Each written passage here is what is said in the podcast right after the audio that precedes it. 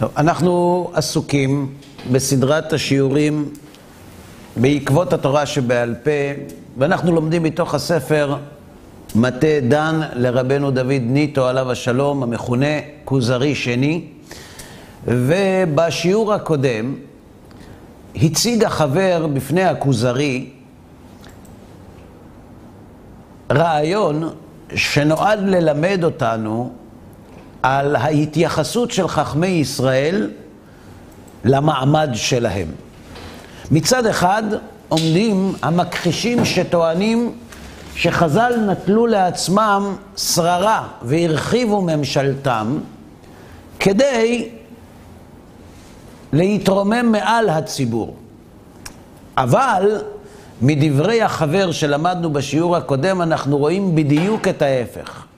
שבנוהג שבעולם, שבתי דינין מקומיים בערכאות נלחמים זה בזה על שטח המחיה שלהם ונאבקים כדי להכניס תחת ממשלתם את הנידונים ששייכים לתחום השיפוט שלהם.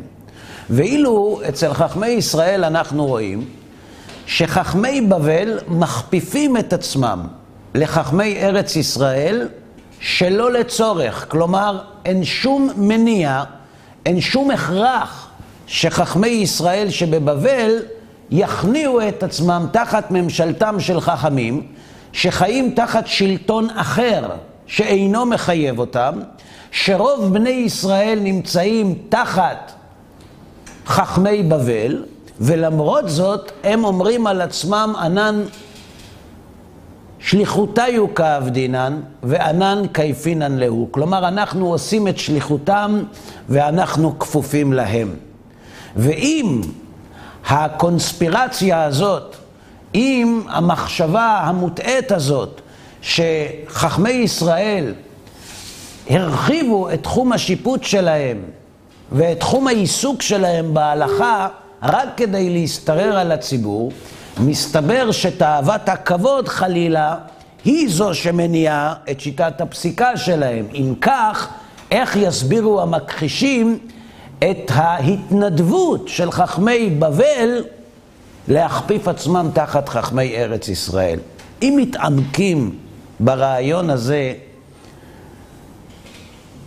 אין דרך להסביר אותו.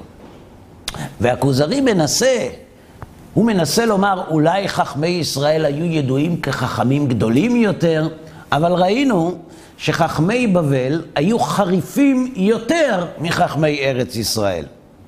וזה מאוד מאוד קשה. אנחנו למדנו, כשעסקנו בסוגיית עשה לך רב, על החובה שיהודי יעשה לעצמו רב, הסברנו שהסיבה שאדם צריך לעשות לעצמו רב זה לא רק כדי לדעת את ההלכה.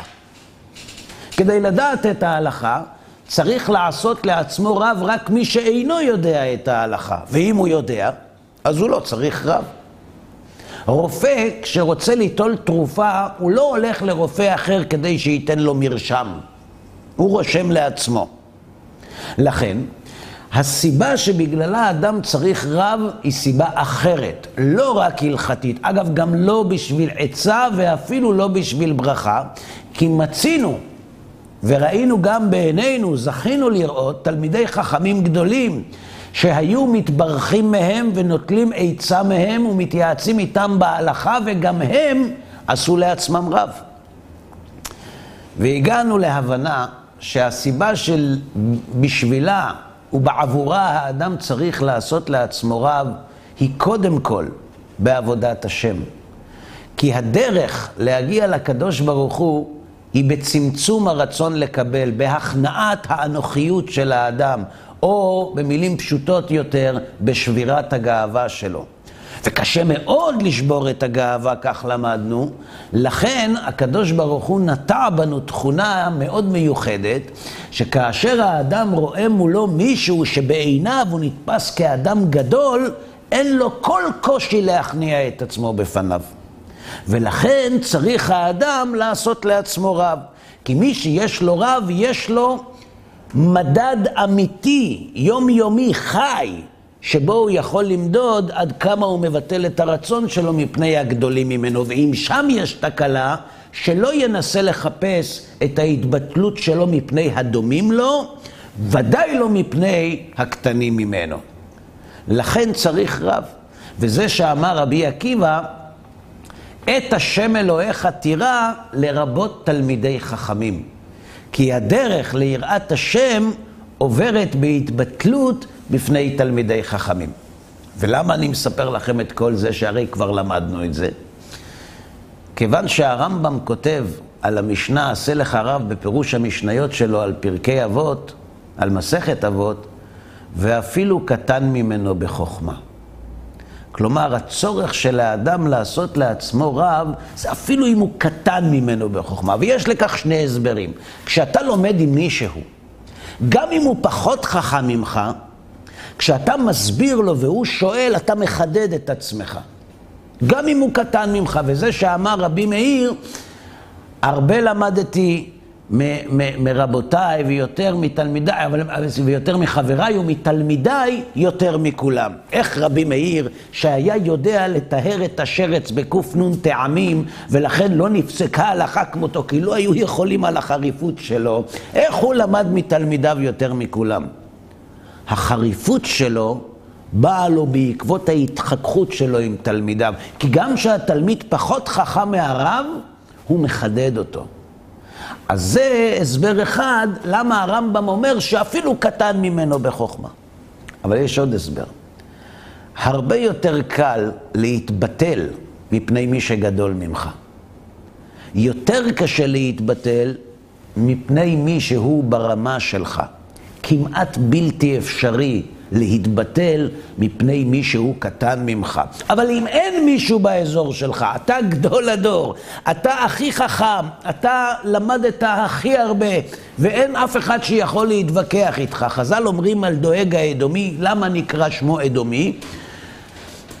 שכל מי שהיה מתווכח איתו בהלכה, היה, היו מאדימות פניו מבושה. מרוב חריפותו של דואג. על ירבעם בן נבט, שהוא אחד מהמלכים שאין להם חלק לעולם הבא, חז"ל אומרים, כתוב בשדה. הם היו בשדה, אומרים מה זה בשדה? אומרים חז"ל שכל חכמי ישראל היו נדמים עליו כעשבי השדה. כלומר, ירבעם לא היה קוטל קנים. אף אחד לא היה יכול להתמודד איתו בהלכה.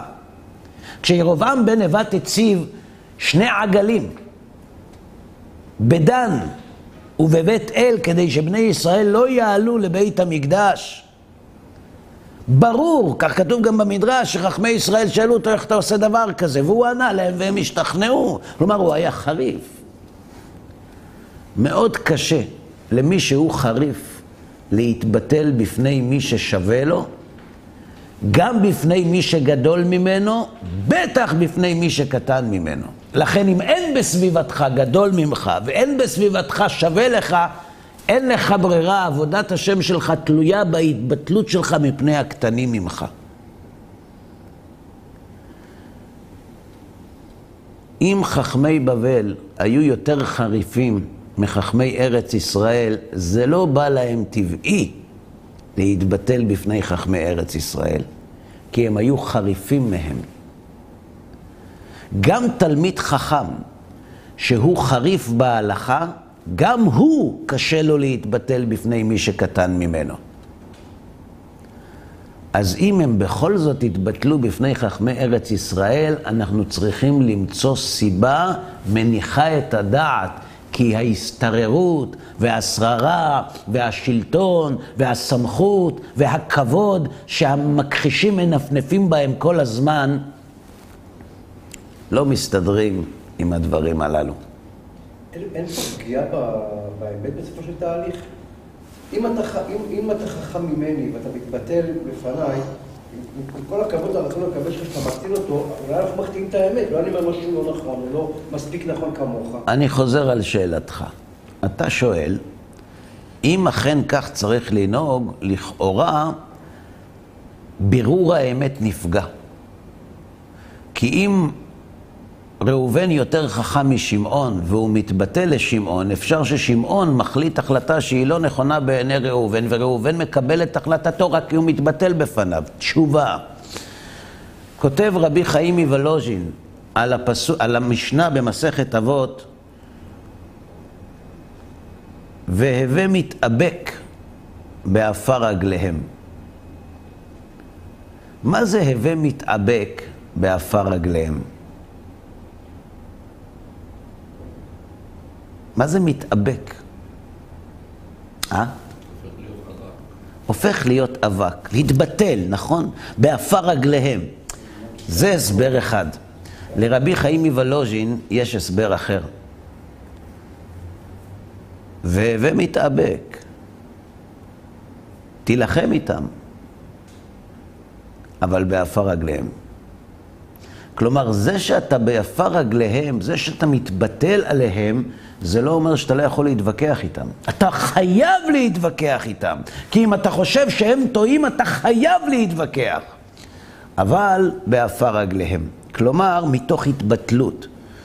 לכן, כשאתה אומר שהאמת יכולה להיפגע בגלל ההתבטלות, צריך להבין מהי התבטלות.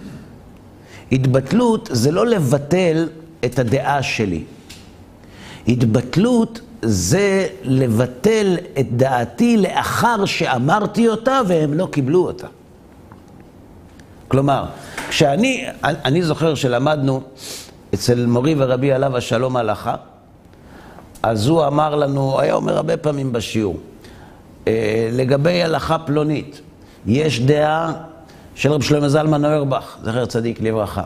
יש דעה של הרב ולדנברג בציץ אליעזר, עליו השלום. ויש דעה של בעל האגרות משה רבי משה פיינשטיין, זכר צדיק לברכה, ויש דעה של אבא. ודעתי כדעת רב שלמה זלמן. אבל אבא שלך. נכון, אבל דעתי נוטה יותר לסברה של רב שלמה זלמן אוירבך. מי שמחליט בסופו של דבר זה אתה, עם הסברה שלך. אבל הגישה שלך להתווכחות, למאבק, למתאבק, צריכה להיות באפר רגליהם. ולכן זה לא פוגע באמת. ואם אנחנו חוזרים לחכמי בבל, ואנחנו רואים שהם מבטלים דעתם בפני חכמי ארץ ישראל, למרות שהם יותר חריפים, מישהו צריך להסביר למה זה קורה. זה נגד הטבע, זה נגד המעמד שלהם, זה נגד המקובל, ובכל זאת הם עושים את זה.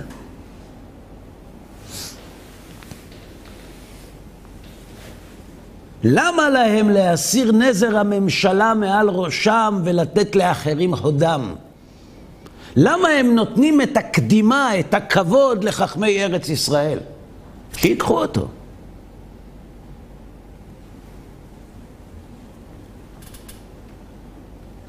מגיע אלוף העולם בשחמט עם אשתו למסיבת קוקטייל. שואלים אותו מי אתה? הוא אומר אני פלוני. טוב, תחכה פה רגע, יש יותר חשובים ממך. אז אשתו אומרת לו, מה זה אתה פלוני? תגיד מי אתה? תגיד אני אלוף העולם בשחמט. הוא אומר לה לא צריך. למה לא? למה אתה מסתיר את עצמך? למה אתה מנמיך את עצמך? צריך סיבה. וכל חכמי בבל נתנו יד אחת להנמכת קומת השפיטה הבבלית מול השפיטה הארץ-ישראלית. אמר הכוזרי, זהו סימן מובהק בוודאי שחכמי ישראל אמיתיים וענבים. אבל עדיין אפשר לומר שחכמי בבל נשתעבדו לחכמי ארץ ישראל לפי שהיו גדולים מהם בחוכמה. ועל זה משיב לו החבר, חלילה. זה נכון שהאווירה דארץ ישראל מחכים, אבל הם אמרו בעצמם שאם אנחנו עולים לארץ ישראל, אחד מאיתנו עדיף משניים מהם. למה? כי החריפות של חכמי בבל יותר גדולה, לכן גם את הטענה הזאת אי אפשר לטעון. אמר הכוזרי, מוכרחין אנו לומר שהם אמת ודבריהם אמת. אין לי מה להשיב על זה.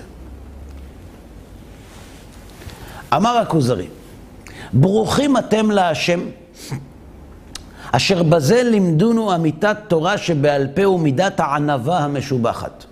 כלומר, אנחנו למדים עד עתה שני דברים. על האמת שבתורה שבעל פה ועל ענוותנותם של נושאיה, של חכמי ישראל. אמנם ראיתי דבר בחוכמתם ולא ירדתי לסוף דעתם. אם אתה כבר מדבר על חוכמה, יש משהו שלא הגיוני בעיניי. אני רוצה להבין. שבשר בחלב נאסר בתורה בבישול בלבד, נכון? מה כתוב בתורה? לא תבשל גדי בחלב אמו. כידוע. והם זיכרונם לברכה אמרו שאסור גם כן מדאורייתא באכילה ובהנאה. האם עד כאן בסדר? כלומר, חז"ל אמרו לא רק אסור לבשל, מן התורה אסור גם לבשל, גם לאכול וגם ליהנות ממנו. ואני מאמין כל זה בלי ספק. כאילו שמעתיו בסיני מפי הגבורה, אין לי ויכוח על זה, כבר הסברנו, ראינו, למדנו, חכמי ישראל לא המציאו דברים, מקובל עליי. אבל זו נקודה חשובה. היה לי לזרה לראות מהיכן מביאים הראיות. ברור לי ממה שלמדנו עד עכשיו, שמזה שנאמר בתורה שלוש פעמים לא תבשל גדי בחלב אמו, ויש לנו קבלה ממשה, אחד לאיסור אכילה, אחד לאיסור בישול, אחד לאיסור הנאה, אין ויכוח, שים את זה בצד, אני לא נמצא שם. אבל תראה, מאיפה הם מביאים ראיות שאסור גם לאכול וגם ליהנות? מאיפה הראייה שלהם? אם הם היו אומרים לי, שמע, קבלה כך קיבלנו, הלכה למשה מסיני, הייתי שותק. אבל הם לא עושים את זה, הם מביאים הוכחות, כאילו הם מוציאים את הדין בעצמם. למשל, שהרי כתוב בפרק כל הבשר, אמר רב אשי, מניין לבשר בחלב שאסור באכילה? מאיפה אנחנו יודעים שבשר בחלב אסור לא רק בבישול, אלא גם באכילה? שנאמר, מה אתם הייתם אומרים איזה פסוק? לא תבשל גדי בחלב עמו. אחד לאיסור אכילה, אחד לאיסור בישול, אחד לאיסור הנאה, זה מובא שלוש פעמים. שנאמר, לא תאכל כל תועבה. כל שתיעבתי לך, הרי הוא בבל תאכל. יש פסוק שהתורה אומרת, לא תאכל כל תועבה. כל מה שהתורה מתעבת אסור לאכול. מכאן לומדים שאסור לאכול בשר וחלב. ריש לקיש אמר, מדכתיב גבי קורבן פסח, אל תאכלו ממנו נע ובשל מבושל במים. מה תלמוד לומר מבושל? לומר לך, יש לך בישול אחר שהוא כזה. ואיזה? זה בשר וחלב. נשמע לכם רציני? אומר ריש לקיש, כתוב בפסוק, לא תאכלו ממנו נע, ובשל, אל תאכלו ממנו נע ובשל מבושל במים. נכון? מה זה בשל מבושל במים? בשל מבושל, בשביל מה זה כתוב? התורה אומרת לך, תדע לך שיש עוד משהו מבושל שאסור לאכול. לא רק קורבן פסח אסור לבשל, יש עוד משהו שאסור לבשל, בשר בחלב. איך הוא הגיע לשם? מה תלמוד נאמר מבושל? לומר לך, יש לך בישול אחר שהוא כזה ואיזה בשר וחלב. ורבי, רבי יהודה הנשיא מאיפה? הוא לומד שאסור לבשל בשר וחלב. תכתיב גבי דם, לאכול בשר וחלב, תכתיב גבי דם, לא תאכלנו למען ייטב לך. כתוב בתורה על איסור אכילת דם, לא תאכלנו למען ייטב לך. ולתנא דבי רבי ישמעאל, מדכתיב לא תבשל גדי שלוש פעמים. אחד לאיסור בישול, אחד לאיסור אכילה, ואחד לאיסור הנאה. עד כאן ברור? מרי דאברהם, בשם אלוהי אברהם, אומר לו הכוזרי, לחבר, טלי תניא בדלא תניא, איך תולים משנה אחת במשנה אחרת, פסוק אחד בפסוק אחר, מה הקשר ביניהם? איך הגעת מקורבן פסח לבשר בחלב? מי שמע כזאת? מי ראה כאלה? בשלמה לרב אשי, שאמר כל שתאבתי לך לא תאכל, בסדר. אם זה תועבה, אז אסור לאכול, בסדר. אבל לריש לקיש, מה לקורבן פסח עם בשר בחלב? ולרבי, מה לדם עמהם? איך הגעת מדם? לא תאכלנו למען ייטב לך. את מה לא תאכלנו? בשר בחלב. הצורת לימוד הזאת גורמת לאנשים שאינם מצויים ואינם בקיאים בצורת הלימוד של חז"ל, ללגלג חס ושלום על ההלכה. ובשיטה הזאת מחזיקים המכחישים עד עצם היום הזה. צורת הלימוד הזאת, הם משתמשים בה כדי לזלזל בתורה שבעל פה בעיני ההמון, שלא מבין. אני אשאל אתכם שאלה, אם יבוא מישהו יגיד, אתם יודעים איך לומדים שאסור לאכול בשר בחלב? אני אספר לכם. הרבנים ישבו, אמרו, לא רק לבשל, בואו נחליט שגם אסור לאכול. מאיפה נביא את הפסוק? אה, אני אגיד לכם, קורבן פסח. לא תאכלו ממנו נאו בשל מבושל במים. מה זה בשל מבושל? בשל אחד לקורבן פסח, מבושל אחד לבשר וחלב. אתם מבינים? וככה הם רוצים שאנחנו לא נאכל בשר וחלב? או הפסוק מדבר בכלל על דם. ובא רבי יהודה הנשיא ואומר, אל תאכלנו למען ייטב לך, זה הולך על בשר וחלב. למה? הייתי אומר, זה הולך על חלב. זה הולך על בהמות מאות. איך הגעת לבשר וחלב? וכך הם עושים ליצנות מדברי חז"ל. לכן הכוזרי מתעניין בצורת הלימוד הזאת. הוא אומר, הם כל כך חכמים, הם כל כך מדייקים, אז איך הם עושים דבר כזה? ומי הוא זה ואיזה הוא אשר נתן השם לו לב לדעת ועיניים לראות, אשר יאמין שכוונת הפסוקים המדברים על הפסח ועל הדם היא לאסור בשר בחלב באכילה ובהנאה משום כפל לשון, בשל מבושל או משום ייתור לא תאכלנו. ומה נדבר ומה נצטדק למכחישים אשר יאמרו ללשונם נגביר נגד החכמים. תסביר לי. מה אתם אומרים? שאלה חזקה. מה התשובה? הייתה כבר ידועה מלכתחילה. נו. החיבור לפסוקים זה היה כדי לזכור לחבר. אז למה יש מחלוקת? אחד אומר מבשל מבושל, אחד אומר מי אל תאכלנו, אחד אומר משלוש פעמים בפסוק שכתוב. כי לא היה להם את התשובה איך לחבר לפסוקים. אז ברגע שאתה מחבר משהו לפסוקים, אז אתה מייצר שורש שכל הדברים האחרים, אתה... בסדר גמור, אבל למה לא כולם לומדים אותו דבר?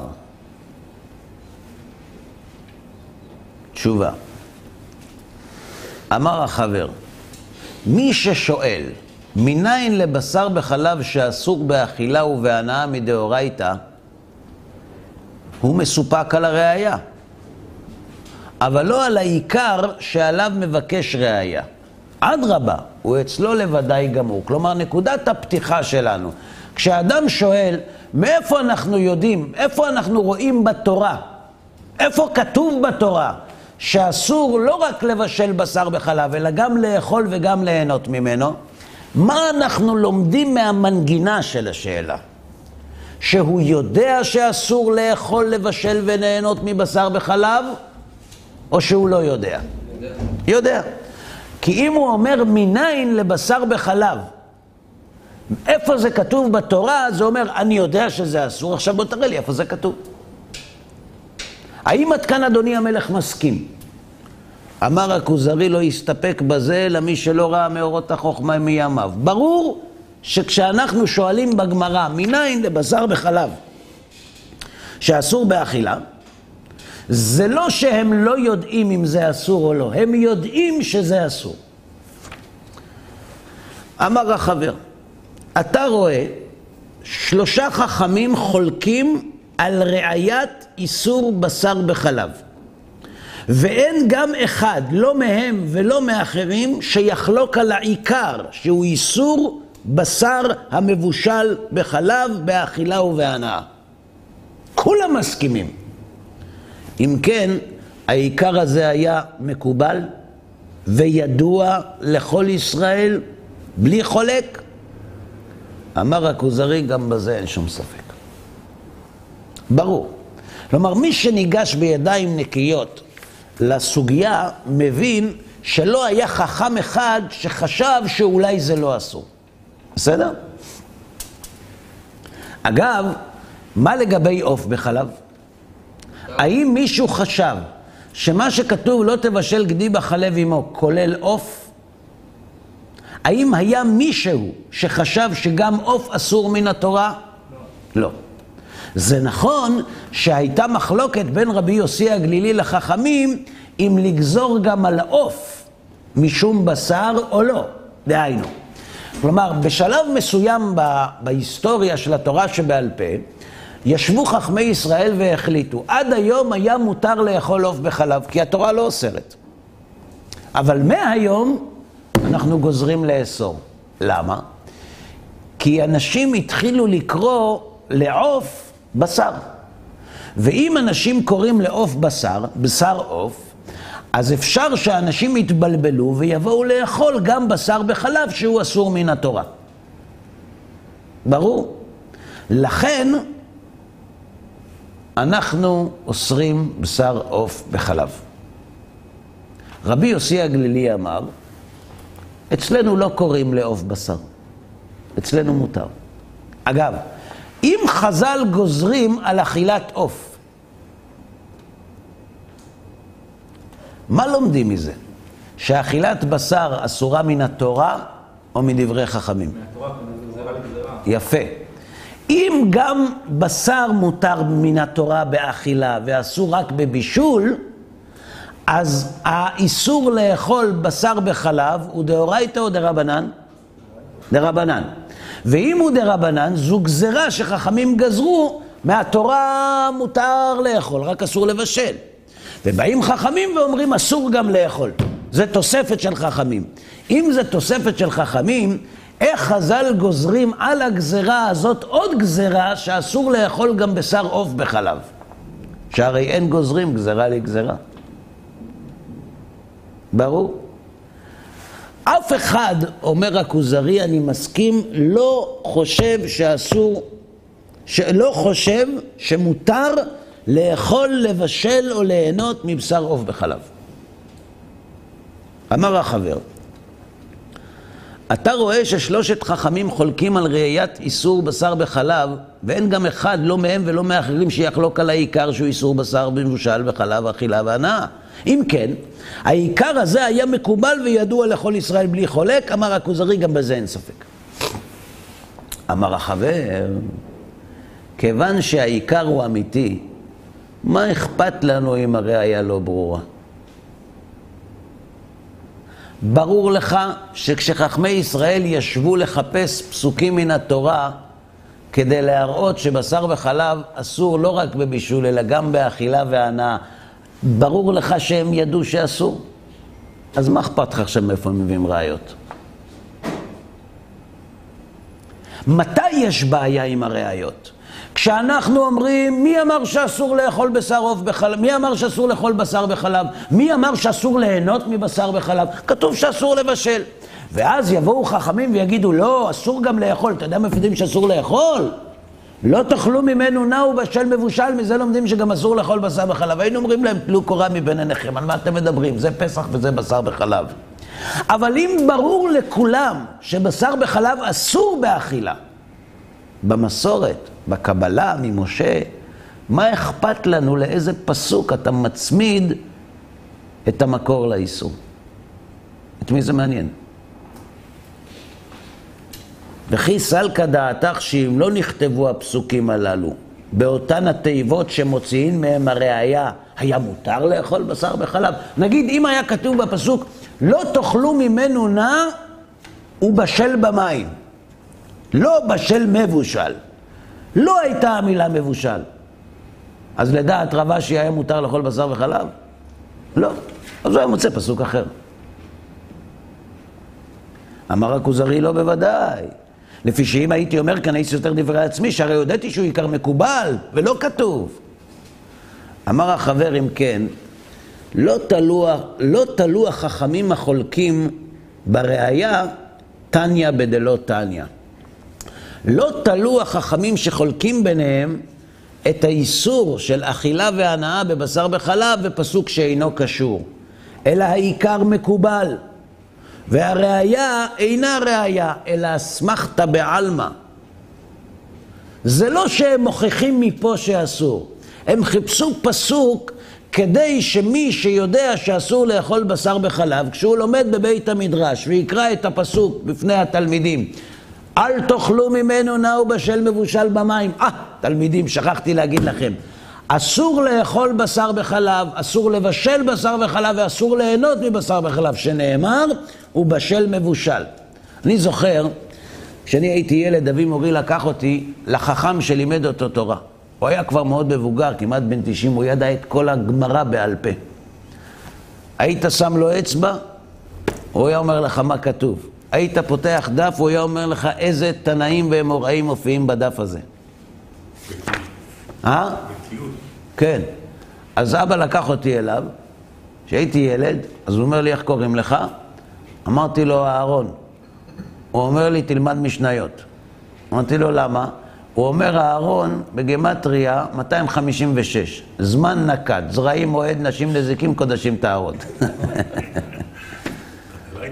זאת אומרת, יש אנשים שכדי לזכור עושים סימנים. עושים לעצמם סימנים. יש אנשים שהסימנים שלהם מסובכים, אז הם צריכים סימנים לסימנים.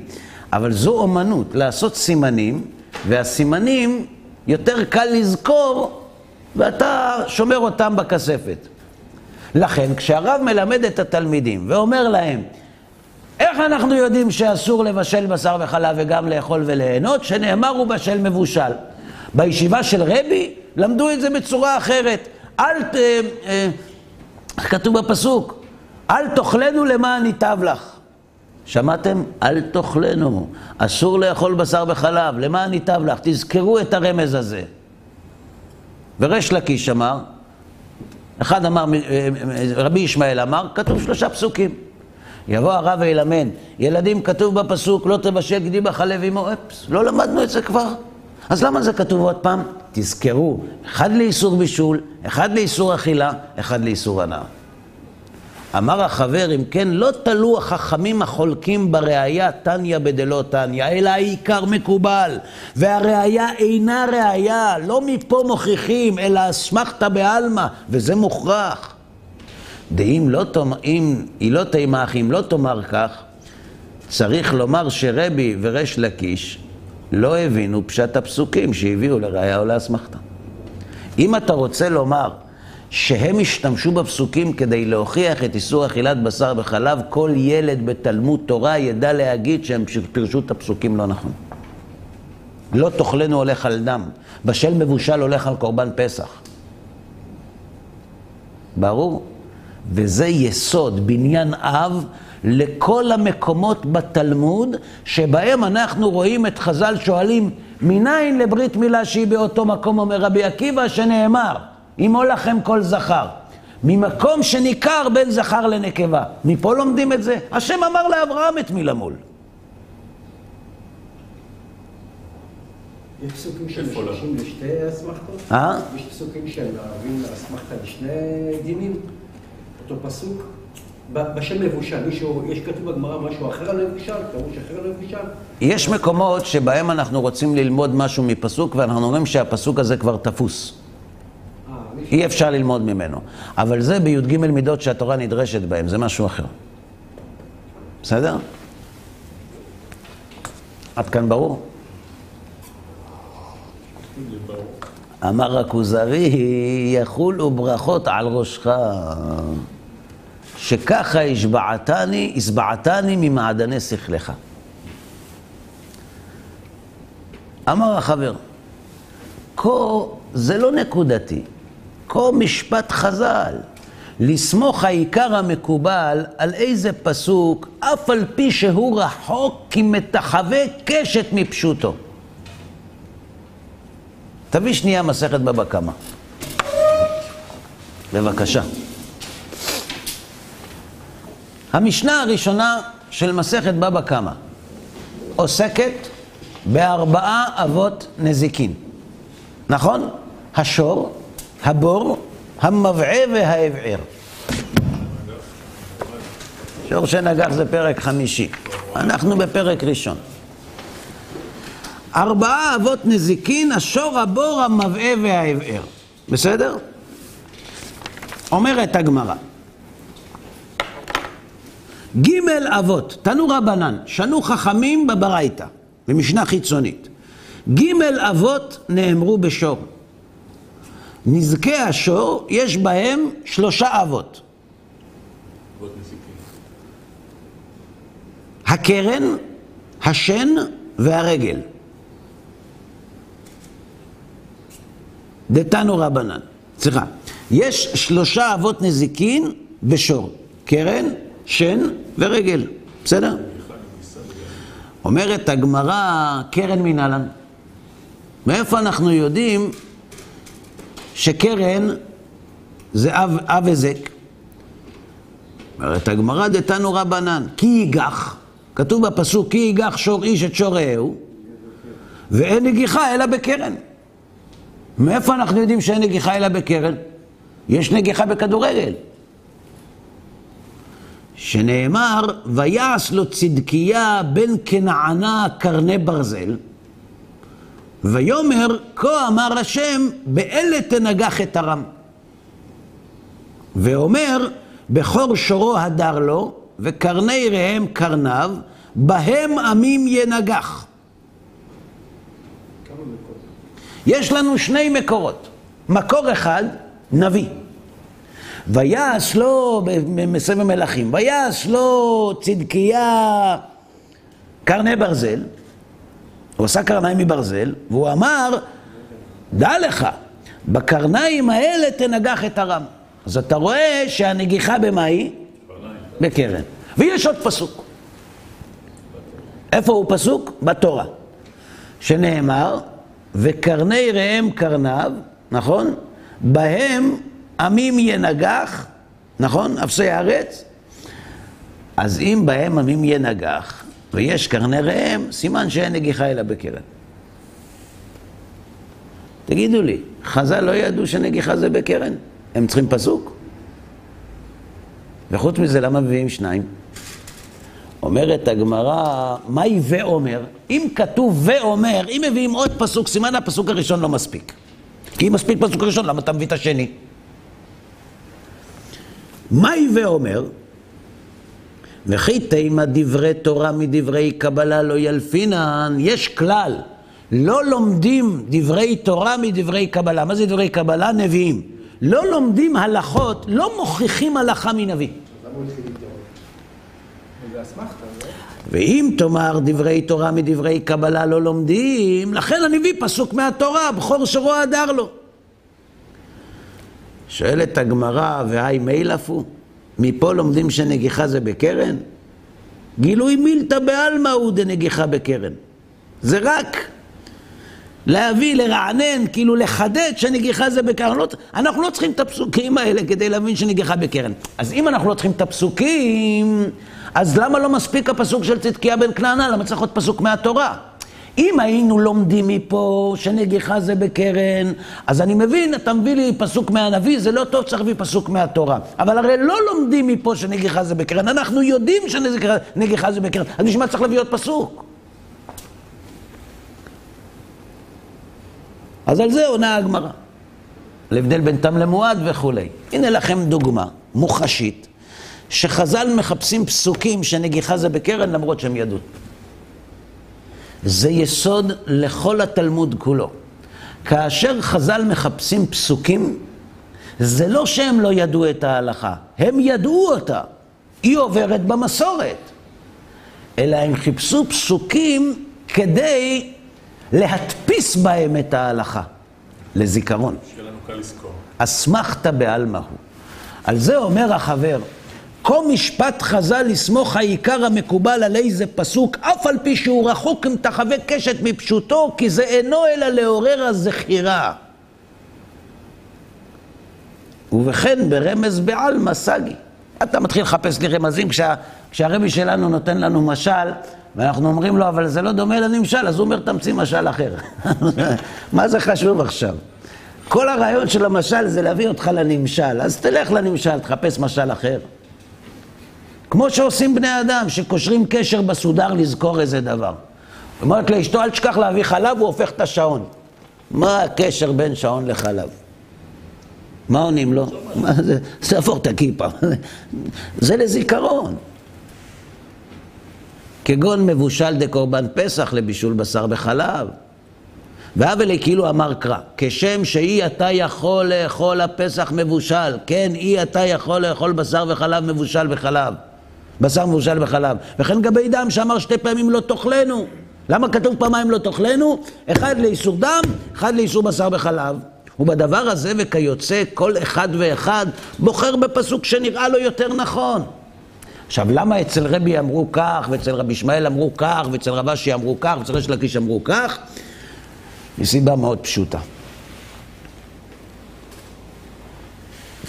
באותם ימים, בכל ישיבה היה תנא, היה שונה, לא היו ספרים. היה יושב השונה, והוא היה יודע את הגרסה של כל המשא ומתן ההלכתי בעל פה.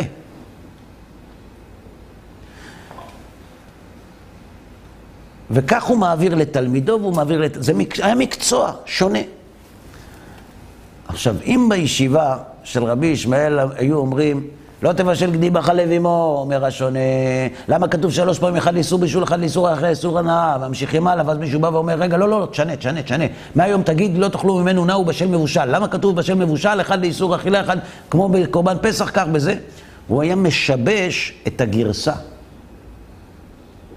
וכשאין לך סדר, ואתה זוכר בעל פה, כל שינוי הכי קטן יכול למוטט את הכל. והדיוק של הגרסה היה מאוד חשוב ללימוד ההלכה. לכן, אם בישיבתו של רבי קיבלו, קיבל השונה מזה שלימד אותו, אל תאכלנו פעמיים, אחד לאיסור זה, אחד לאיסור זה, למה לשנות? הרי בין כה וכה אנחנו יודעים שאסור לאכול. אז זה לא בשביל זיכרון, אז ככה אנחנו זוכרים. אצלכם זוכרים כך, תזכרו כך, זה לא משנה.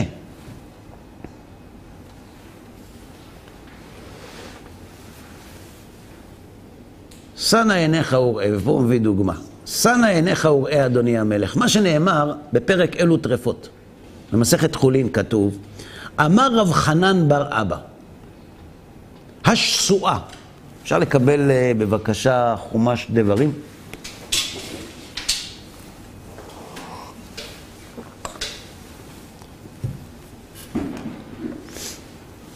תודה רבה. בפרשת ראה, בחומש דברים, חוזר משה רבנו על איסור אכילת בעלי חיים טמאים. והוא כותב כך: